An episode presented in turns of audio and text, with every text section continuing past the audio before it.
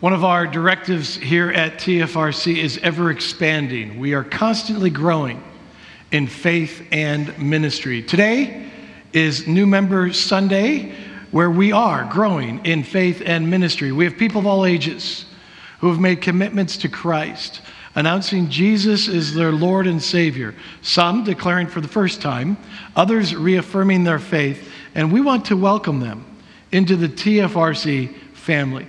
And we're going to begin with Scripture.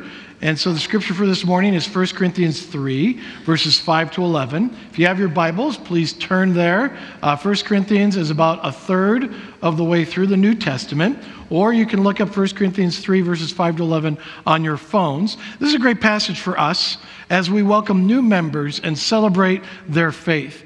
Our scripture reader for this morning is Katrina Taylor. So, Katrina, go and make your way up to the podium. As she does, I'm going to ask if you're able, please stand and face the center of the room. We uh, read from the center of the room because we believe Scripture is central to our faith, and we stand because we believe this is the Word of God.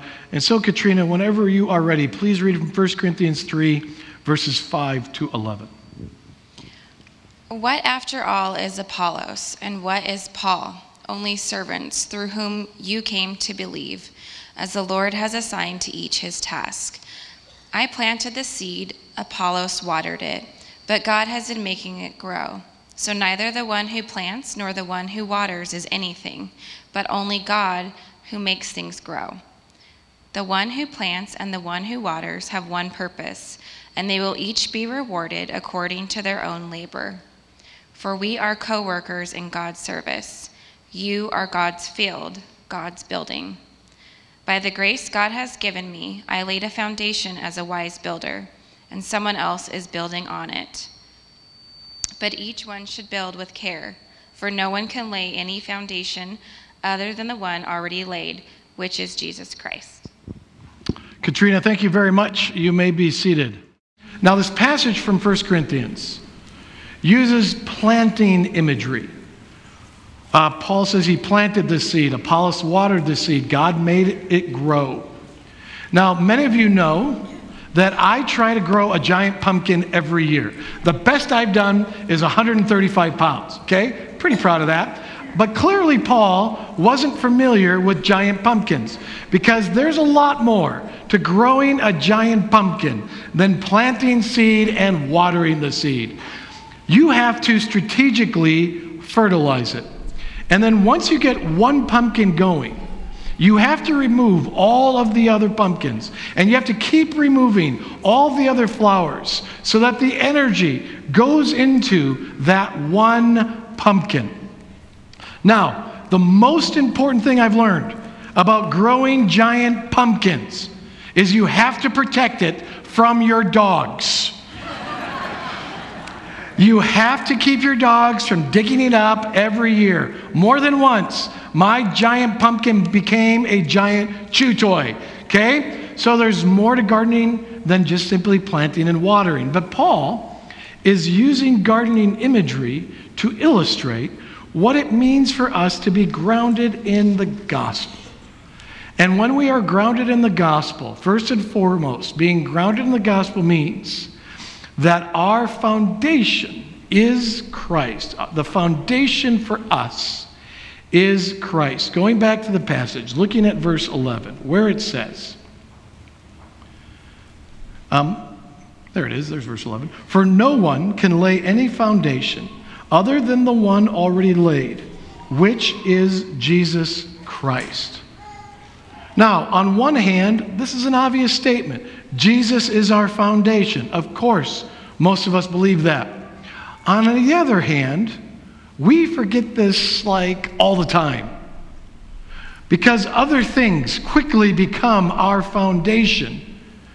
And without even knowing it, Jesus becomes a means to an end, becomes a means to something that we really consider to be our foundation. Sometimes we use Jesus as a way to get what we really want, things that we treat as our foundation. And then we think Jesus is just a tool to help us get those things. Well, Jesus isn't a tool.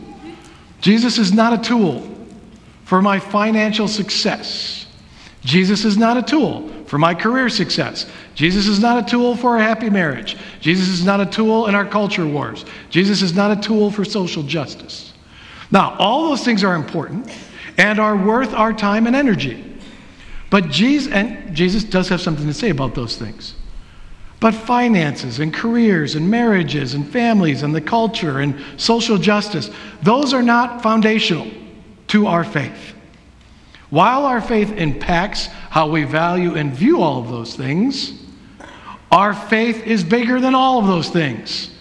And just because those things go south doesn't mean our faith does too. When our finances and careers go south, Jesus is still our foundation. When our marriages and families go south, Jesus is still our foundation. When our culture or social justice causes go south, Jesus is still our foundation. What did we just ask everyone who stood this morning? Who is your Lord and Savior? Jesus Christ is my Lord and Savior. That is the foundation of our faith.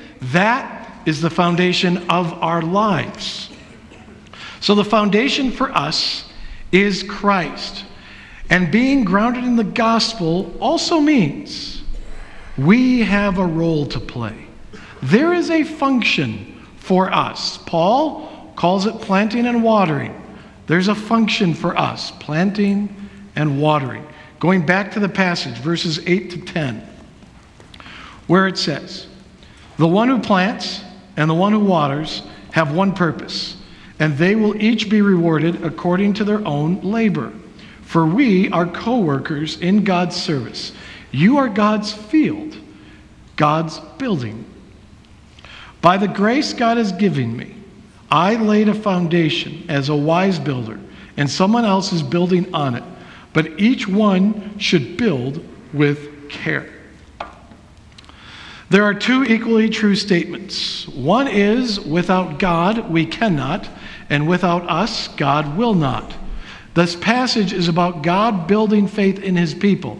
And God doesn't need us to build faith in his people, yet, God has decided to work through us to build faith in his people. For whatever reason, God isn't looking to his followers to be passive onlookers. God wants us as his followers to be partners. God's plan A for changing the world is us. We have a part to play. Never underestimate the power of what you say or do. It can impact somebody's faith.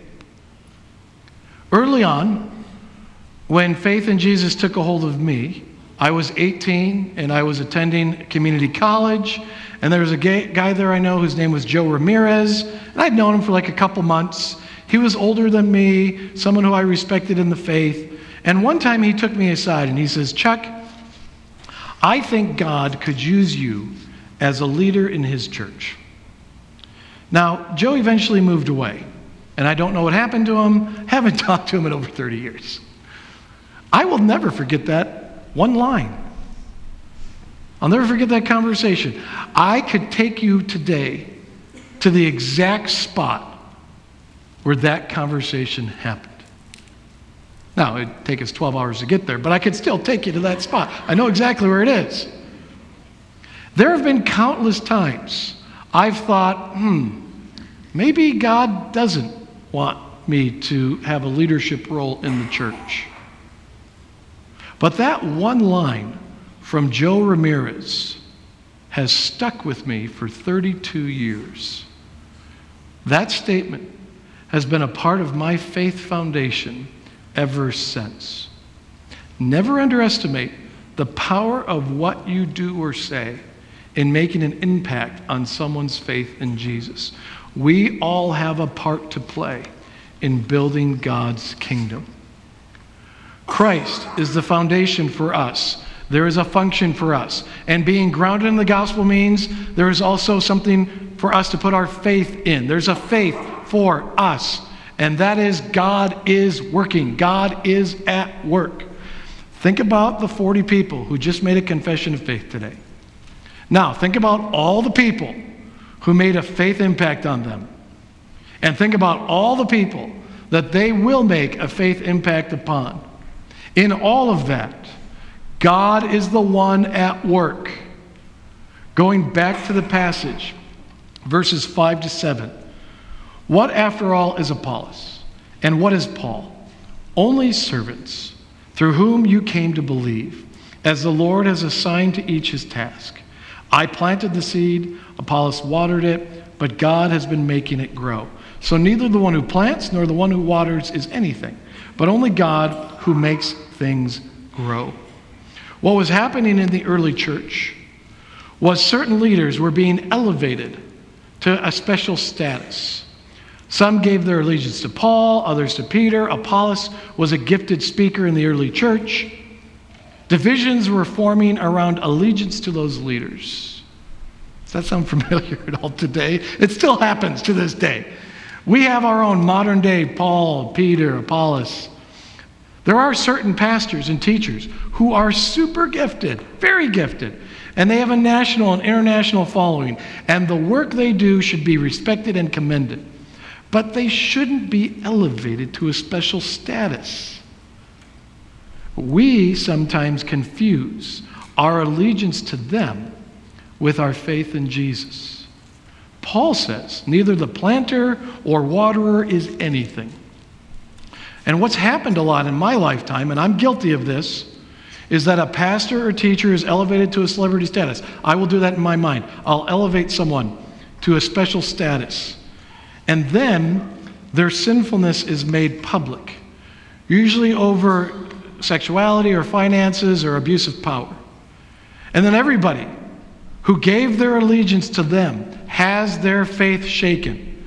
When our faith rests on a gifted speaker or pastor or a mediocre speaker or pastor, our faith has been misplaced. As Paul said, God is the one who makes our faith grow. Those of us in leadership positions are simply servants. I take my role as a pastor seriously. I strive to live a life worthy of my calling. But when 40 people stand to make a profession of faith in Jesus, that's God's work. and that's what I love about it. It's God's work. Every time we have a new member Sunday, I am reminded that God is at work. God is at work in you, work in me. God is at work in us. And the reality of the gospel is that your life, to use Paul's language, your life is a part of God's field, God's building. God's plan A for changing the world is His church. God has saved us, and He has saved us for a reason. He has saved us for a purpose. Jesus is the path to our salvation, and we declare that in what we say and in what we do. We declare what Jesus has done for us.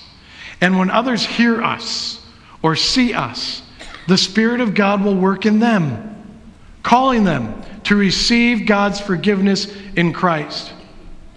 And so let us respond to God's calling to plant and to water our faith everywhere we go. We have been saved for a purpose. You are a part of God's field. You are a part of God's building. You are a part of God's plan for changing the world. Please pray with me.